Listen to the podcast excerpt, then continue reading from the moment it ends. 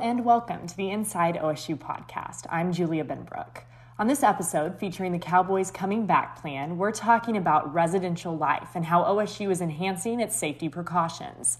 The Vice President of Student Affairs at Oklahoma State University, Dr. Doug Hallenbeck, is explaining the changes you'll see on campus, what activities are safe for students, and why it's important we work together to make our campus safe.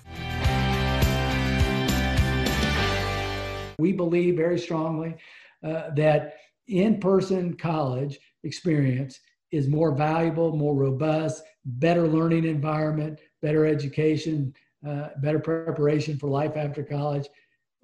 And the only way we can do that is if people help us and follow follow our guidelines, social distancing, wearing masks. It's not going to be comfortable. It's not going to be the same experience uh, that people had last year or that their parents had, uh, but it's better than sending everybody home like we had to do in the spring. So move-in day isn't that far off. Can you tell us what that process is going to look like this year? Sure. This year it's going to be uh, you know a little bit different. Uh, we actually are scheduling it over a, about a week or so. Um, that we have 800 people a day uh, coming in. So we're limiting the number of people that can come in a day. So we're sending out times so people can sign up for times, and if they don't sign up, we'll assign them times where they can, uh, can come in and move in. Uh, we're not going to have, uh, you know, the cowboy carriers where we had hundreds of people there to help move in.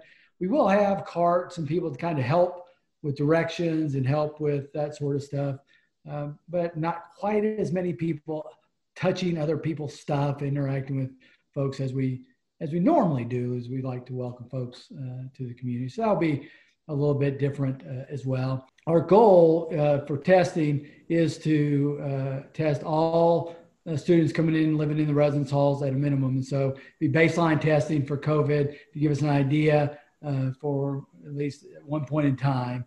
so if we have people that have test positive, we can isolate them.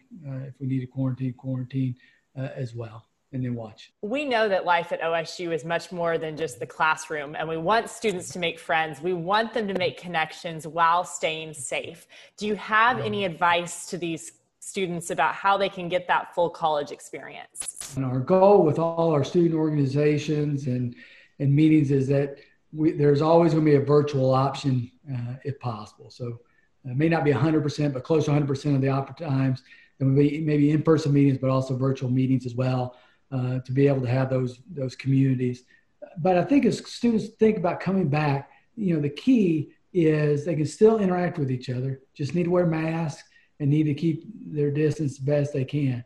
Uh, and so that's that's really the goal. So maybe smaller groups gathering, uh, and it may be being a little bit more intentional in where they're going and what they're doing. Uh, but uh, but still going to be there. And then again, even with friends, I think the one thing this has taught us is that Zoom has a lot of capabilities. And so having, being able to connect with friends, even if they're on campus over Zoom or other virtual platforms. OSU is enhancing its already strict cleaning and sanitation protocols. Can you give me details on that? Uh, yeah, somewhat. You know what we're what we're doing really is uh, have an opportunity to go in. We have these fogging machines, so we can, if needed, can go in and disinfect large areas as we classrooms. If we need to, residence hall rooms as well.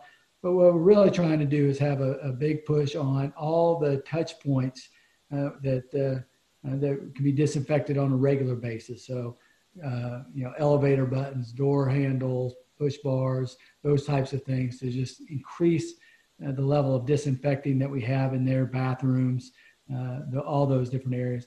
The other thing that we want to encourage students to do is to take some responsibility for that themselves. So we can only disinfect, um, uh, you know, you know, even at most several times a day in certain areas. Um, and so if one student gets up and leaves the classroom, we can't necessarily always go in there and disinfect right away, but the next person coming in can wipe down uh, their area or in the library or in residence hall or in a bathroom, all those types of things that takes that responsibility for themselves, along with washing their hands, along with wearing masks and all the all the other uh, things that uh, we've been hearing nationally and others on how you control the virus. Can you hang out in the student union or the library? And if so, do you need to have a mask on? Yeah, the answer to mask is yes. And so if, if anytime if you ever have a question, do I need to wear a mask? The answer is always going to be yes. And so now, uh, but the reality is that especially in the union, in the library, in classroom buildings, all our buildings, wearing a mask is important. Can they gather? The answer is really kind of yes and no. It needs to still be wearing a mask, six feet distance. Uh, and so, like in the student union, if you go over there during last year, if you went over there, you'd see groups of people gathered, eight, nine, ten people gathered closely. You know, that we're not going to do. So we're removing uh, not all, but a lot of the community, uh, the, the furniture to, to encourage spacing. We've done that in the residence halls, community areas as well. Um, and so again, it's about keeping that six feet distance and wearing a mask. And so it will feel and look a little bit different. And so it may not be as fun or as uh, um, convenient uh, as it as it has been in the past. Let's talk about food. The university dining group is still going to be open, but from what I've read, they're encouraging takeout and delivery options. What do students actually have access to? Well, they, have access to everything. All, all their dining locations are going to still be open, still be providing food. Uh, but it, we are encouraging takeout again because we're limiting the number of spaces uh, they can eat like in the union, but we're again social distancing, six feet on all sides, and so it's still going to be possible. It's just not going to be as much space, and so um, in some places like the union, at meal times, uh, it's going to feel much different, um, and that's why we're encouraging takeout. Um, and uh, in, in other places that maybe haven't don't quite have those crunch points, uh, it may just feel a little bit different, meaning that people are sitting six feet apart, which may odd at first. Uh, maybe not anymore, maybe a little bit more normalized. But in terms of access to food, students are going to have all the same access to food uh, as they've always had. We're going to limit numbers, like in 20 something. Uh, we're going to limit the number of people that can come in 20 something at, at, one time. And so students may need to be a little bit more planful on when they're coming in.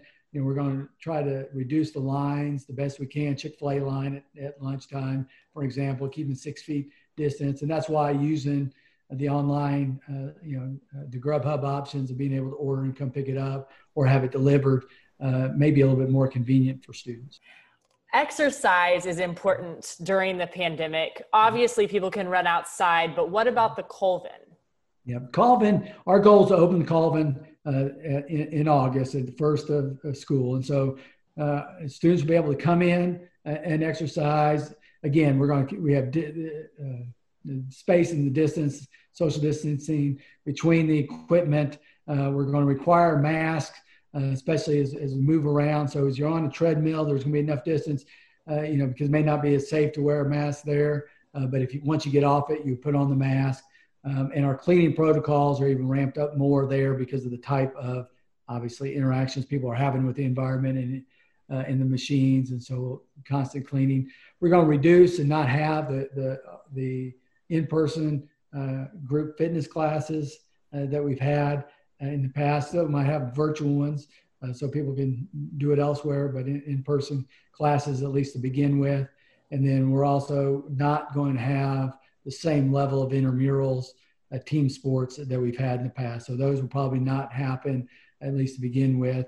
Uh, we might have individual type sport um, intramurals to still have that, some online virtual options uh, with the e-gaming type uh, uh, platforms that we have. And so we'll be able to do some of that. But in terms of in-person call and come in, work out, run on a treadmill, uh, that will be that will be open. And then we're going to monitor that on a, on a pretty regular basis. So we're going to start off a little bit more restrictive on what's available, what's open, and then as we get it through the to the beginning of the semester, if, if everything's going well, that will open up more and more.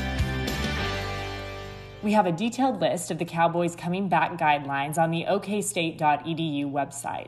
The OSU family is so excited to welcome you back to campus, and your safety is the priority. Keep your eyes out for the next Return to Campus podcast featuring Dr. Jeanette Mendez, who serves as the Vice Provost in the Division of Academic Affairs. She'll be detailing what the classroom experience will look like during the COVID 19 pandemic. Thank you for listening to this episode of the Inside OSU podcast. Don't forget to like, share, and subscribe.